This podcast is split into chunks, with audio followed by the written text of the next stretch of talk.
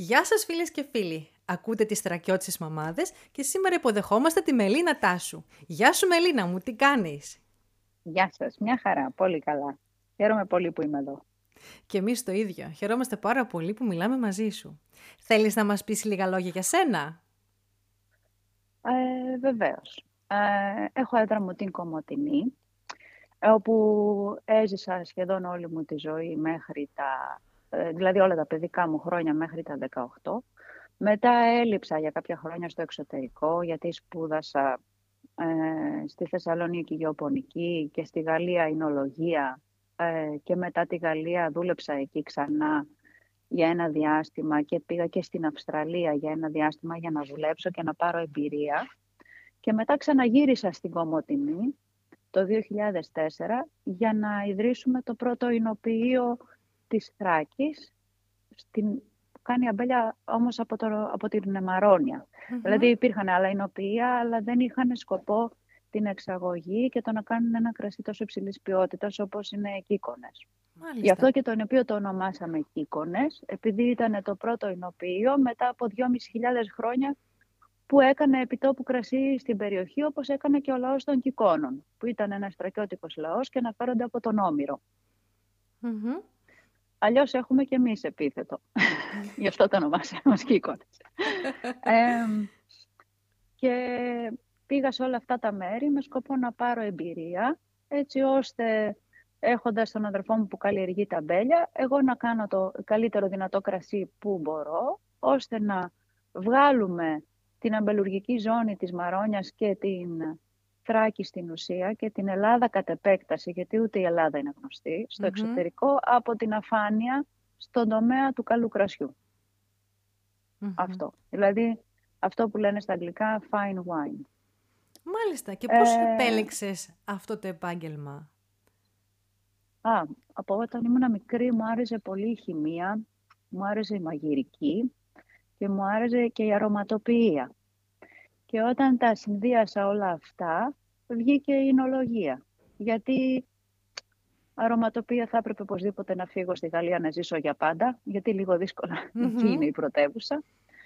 Αλλά στο κρασί η Ελλάδα έχει μια τεράστια ιστορία. Οι Κίκονες, ας πούμε, ήταν ο πιο αρχαίος λαός που έκανε κρασί στην ελλαδα στην ουσία, την τοτε Ε, και γι' αυτό αποφάσισα να ασχοληθώ τελικά με την εινολογία που συνδυάζει και τη γεύση και το άρωμα.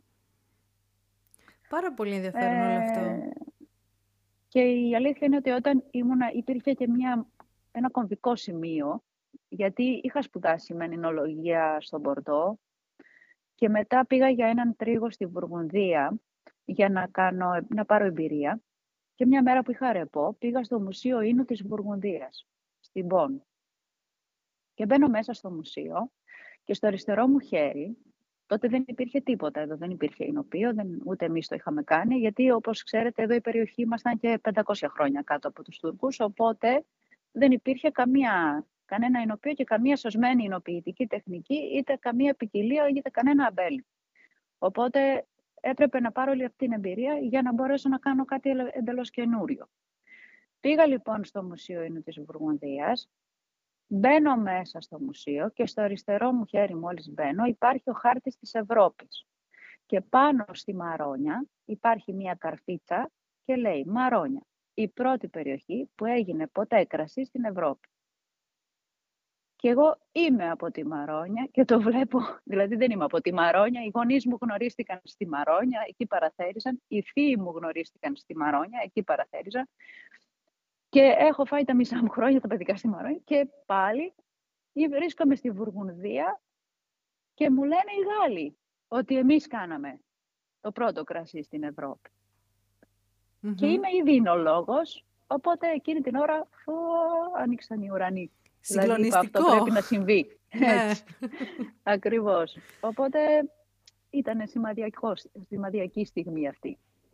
Μελίνα, μου έχεις κάποια χόμπι; Ναι, έχω. Και τώρα με την καραντίνα είχα αποκτήσει ακόμη πιο πολλά. τώρα λόγω έλλειψης χρόνου τα έχασα.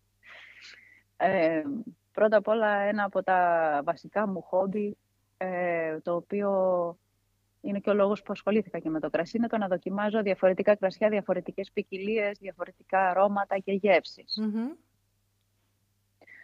Ένα καινούριο χόμπι που έχω τώρα τελευταία είναι το κλασικό μπαλέτο.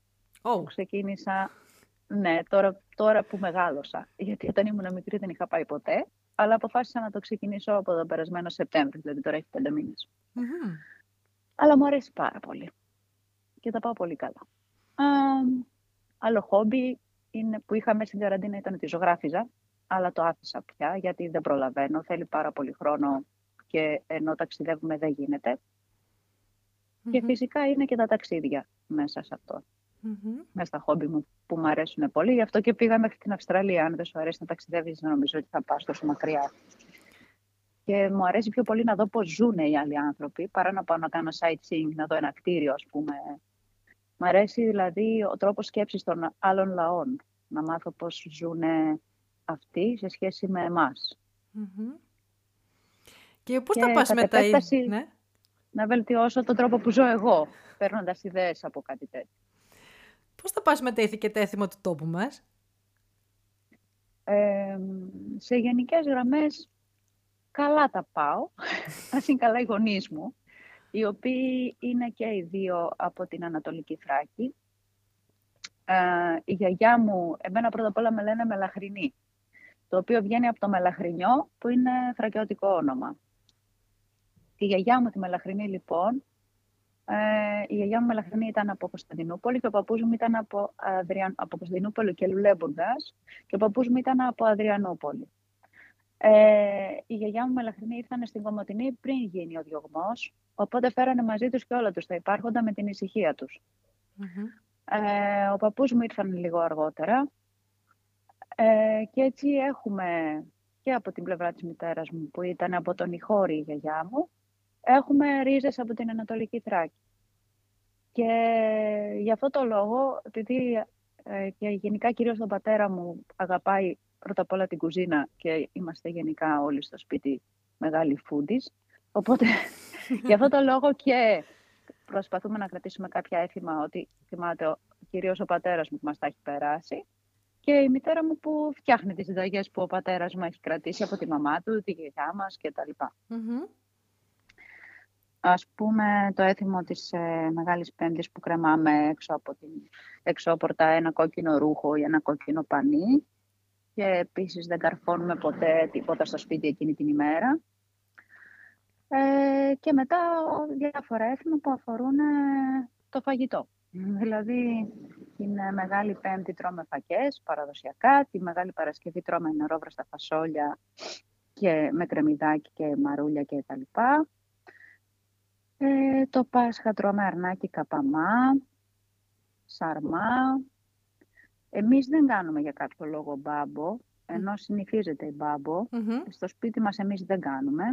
Αλλά άλλες τοπικές συνταγές που κάνουμε είναι τα φασόλια με τουρσί, φασόλια με σπανάκι. Δηλαδή αυτά τα κάνουμε σε καθημερινή βάση, όπως και κρέας με κυδόνι. Κρέας με κυδόνι. Ναι, ναι. Και είναι και πάρα πολύ εύκολο. Αλήθεια; ναι, ναι, είναι πανεύκολο. Ε, όποτε θέλετε, σας δίνω και τη συνταγή. Φυσικά και τη θέλουμε. Ε, και για τα Χριστούγεννα κάνουμε κοτόπλο και χοιρινό μαζί είναι αυτό, με λάχανο τουρσί, το οποίο τουρσί το φτιάχνει ο πατέρας μου. Γιατί του αρέσει και η διαδικασία να φτιάχνει πράγματα κι αυτος Ή κότα με δαμάσκηνα και γαλοπούλα με δαμάσκηνα, κατσικάκι φρικασέ, μαγειρίτσα για το Πάσχα, εννοείται αυτά. Αυτά, έτσι πάνω κάτω. Mm-hmm. Αυτές είναι οι συνταγές. Χρησιμοποιείς αρκετές συνταγές και το κρασί; Ε, χρησιμοποιούμε, ναι. Εντάξει, μέσα σε αυτές τις παραδοσιακές συνταγές δεν υπάρχει κρασί τις πιο πολλές. Τώρα κάνουμε άλλες δικές μας φυσικά, γιατί έχουμε και αυθονία κρασί, ναι. από κρασί στην οικογένεια. Οπότε, ας πούμε, αντί να βάλουμε να βράσουμε οτιδήποτε σε νερό, το βάζουμε σε κρασί, γιατί γίνεται πιο νόστιμος. Και ένα πουλερικό οτιδήποτε, σε, αν το βάλεις να ψηθεί μέσα σε κρασί αντί για νερό ή και σε οποιαδήποτε συνταγή βάλεις κρασί, γίνεται πολύ πιο νόστιμο. Το οποίο βέβαια το κάνουν οι Γάλλοι πάρα πολύ, όπως το είχαν παραδοσιακό τους για αυτό το λόγο, γιατί είχαν και αυτοί πολύ κρασί. Μελίνα μου, όπως, όπως είπες, έχεις ταξιδέψει σε όλο τον κόσμο και έχεις έρθει σε επαφή με πάρα πολλές νοοτροπίες, θα έλεγα. Ε, Πιστεύεις ότι οι γυναίκες που μένουμε στη Θράκη διαφέρουμε σε κάτι από τις γυναίκες που μένουν στον υπόλοιπο κόσμο; Ναι, διαφέρουμε σε πολλά πράγματα. Ε, αλλά δεν θα το εστίαζα ότι, ήταν οι γυναίκες, ότι είναι οι γυναίκες μόνο. Δηλαδή τώρα αν το πάρουμε σε σύγκριση με την υπόλοιπη Ελλάδα, νομίζω ότι και οι άντρες της Θράκης και οι γυναίκες της Θράκης είναι πιο ευθύς άνθρωποι. Δηλαδή αυτό που σκέφτονται θα σου το πούνε. Δεν θα το φέρουν γύρω, γύρω, γύρω, γύρω, γύρω. Λίγο πιο στο ψητό κατευθείαν η συζήτηση. Ενώ από κάποιον που είναι από Νότιο Ελλάδα, ε, περιμένεις και λίγο να, στο, να δει λίγο, να βολιδοσκοπήσει την κατάσταση, να πει με συμφέρει τώρα να το πω αυτό, δεν με συμφέρει να το πω. Δηλαδή είναι λίγο πιο πονηρά σκεπτόμενοι από εμάς νομίζω. Αλλά νομίζω ότι στην επικοινωνία είμαστε καλύτεροι από τους νότιο Ελλαδίτες, ας πούμε, για αυτό το λόγο. Γιατί όταν ξέρεις ο άλλος τι σκέφτεται πιο και το λες με ευθύ τρόπο, είναι πιο εύκολο να συνεννοηθείς και να επικοινωνήσεις. Επίσης πιστεύω ότι είμαστε πολύ φιλόξενοι σε σχέση με άλλες περιοχές. Καλά, δεν το συζητάμε με άλλες χώρες, δεν το συζητάμε. Και ότι είμαστε και πολύ τίμοι. Ας πούμε, στη Γαλλία δεν μπορείς να αφήσεις την τσάντα σου στον οποιοδήποτε στο τρένο κάθεται δίπλα σου και να του πεις κράτα μου λίγο την τσάντα και έρχομαι. Θα την πάρει την τσάντα και θα φύγει. Δεν υπάρχει περίπτωση. Δεν το κάνεις αυτό. Δηλαδή, έχει διάφορα τέτοια. Διάφορες τέτοιες διαφορές. Και τώρα, Μελίνα μου, αν έχεις μαγικές ικανότητες και μπορούσες με το μαγικό σου ραβδί να κάνεις κάτι για τον τόπο, να το βελτιώσεις, τι θα ήταν αυτό; Oh, λοιπόν, έχω μαγικό ραβδί και το κάνω. Και εδώ και χρόνια. Και για κάποιες θρακιώτισες μαμάδες που είναι μουσουλμάνες. Και δουλεύουν εδώ στο ενωπείο μαζί μας από το 2004. Και όταν ήρθαν να ξεκινήσουν να δουλεύουν, δεν μπορούσαν ούτε ελληνικά να μιλήσουν. Και τώρα έχουν όλες σχεδόν που δουλεύουν εδώ αυτοκίνητο δικό τους με δίπλωμα οδήγησης προφανώς. Και μιλάνε ελληνικά και συνεννοούμαστε κανονικά. Αυτό που θα ήθελα να κάνω είναι να φέρω ισοτιμία και στις, στους μουσουλμάνους της Τράκης και στους χριστιανούς και κυρίως στις γυναίκες, γιατί υπάρχουν κυριολεκτικά δίπλα μας γυναίκες που ζουν χωρίς να έχουν καν αστυνομική ταυτότητα. Ακόμα και σήμερα. Η, η ανισότητα είναι τεράστια και θα ήθελα μέσα από την εργασία και από την ανάπτυξη βασικά που φέρνουμε στον τόπο να ανεβάσουμε όλη την περιοχή. Αυτός είναι ο σκοπός. Γι' αυτό και κάναμε και το εινοποιείο βασικά. Αλλιώς δεν υπήρχε κανένας λόγος να γυρίσω στη Θράκη. Θα μπορούσα να δουλέψω σε οποιοδήποτε εινοποιείο του κόσμου. Γιατί η σχολή που έχω βγάλει είναι καλύτερη του κόσμου. Οπότε με... και ως τώρα μόνο εδώ στους Κίκονες έχουμε πάρει 25 μετάλλια. Δηλαδή όπου και να πήγαινα θα πήγαινε πολύ καλά. Ήταν επιλογή μου να έρθω εδώ, γιατί μου αρέσει εδώ. Γιατί ήθελα να βοηθήσω ε, τους ε, ανθρώπους της περιοχής και την περιοχή μου να αναπτυχθεί, όπως και τον τουρισμό θα ήθελα να, να βοηθήσω να αναπτυχθεί, το οποίο θεωρώ ότι έχει να κάνει με τη φιλοξενία μας. Απλά μας λείπει η τουριστική συνείδηση, με ποια έννοια, ότι πρέπει πρώτα να φτιάξεις εσύ κάτι όμορφο και μετά να περιμένεις να έρθει ο άλλος να το δει. Εμείς δεν φτιάχνουμε κάτι όμορφο και περιμένουμε γιατί δεν έρχεται κανένας να το δει. Ανάποδα. Οπότε πρώτα πρέπει, εμείς ας πούμε εδώ στο Ινοπείο δεν είναι κανένα παλάτι, γιατί ούτε επιδότηση πήραμε ούτε τίποτα για να το φτιάξουμε το Ινοπείο. Ήταν μια παλιά αποθήκη που ο πατέρας μας αποξήρωνε μέντα. Κι όμως αν έρθετε, σας κάνουμε μια σούπερ ξενάγηση, περνάτε υπέροχα, δοκιμάζετε κρασιά, μαθαίνετε και πέντε πράγματα και περνάτε ένα ωραίο πρωινό ή ένα ωραίο απόγευμα. Αυτό έχει σχέση με τη φιλοξενία. Αυτό θέλω να πω. Και έτσι γίνεται σιγά σιγά η ανάπτυξη. Το έχουμε ετοιμάσει έτσι ώστε να μπορεί κάποιος να έρθει και να περάσει ωραία. Δεν είπαμε, α, δεν έχουμε τουρισμό στη Θράκη, οπότε άστο, δεν χρειάζεται να κάνουμε τίποτα. Αυτό. Οπότε πιστεύω ότι με το παράδειγμα της ζωής του ο καθένας μπορεί να δώσει ε, κάτι στον τόπο του. Όχι με λόγια, με πράξεις. Έτσι, όπως τα λες είναι. Μελίνα, σε ευχαριστούμε πάρα πολύ για το χρόνο που μας διέθεσες, να σε γνωρίσουμε καλύτερα. Σου ευχόμαστε να είσαι πάντα έτσι θετικός άνθρωπος, χαμογελαστός, αισιόδοξη. Ευχαριστώ πολύ. Ευχαριστώ πολύ. Το ίδιο εύχομαι και για σας και να προχωρήσει ακόμη περισσότερο το έργο σας.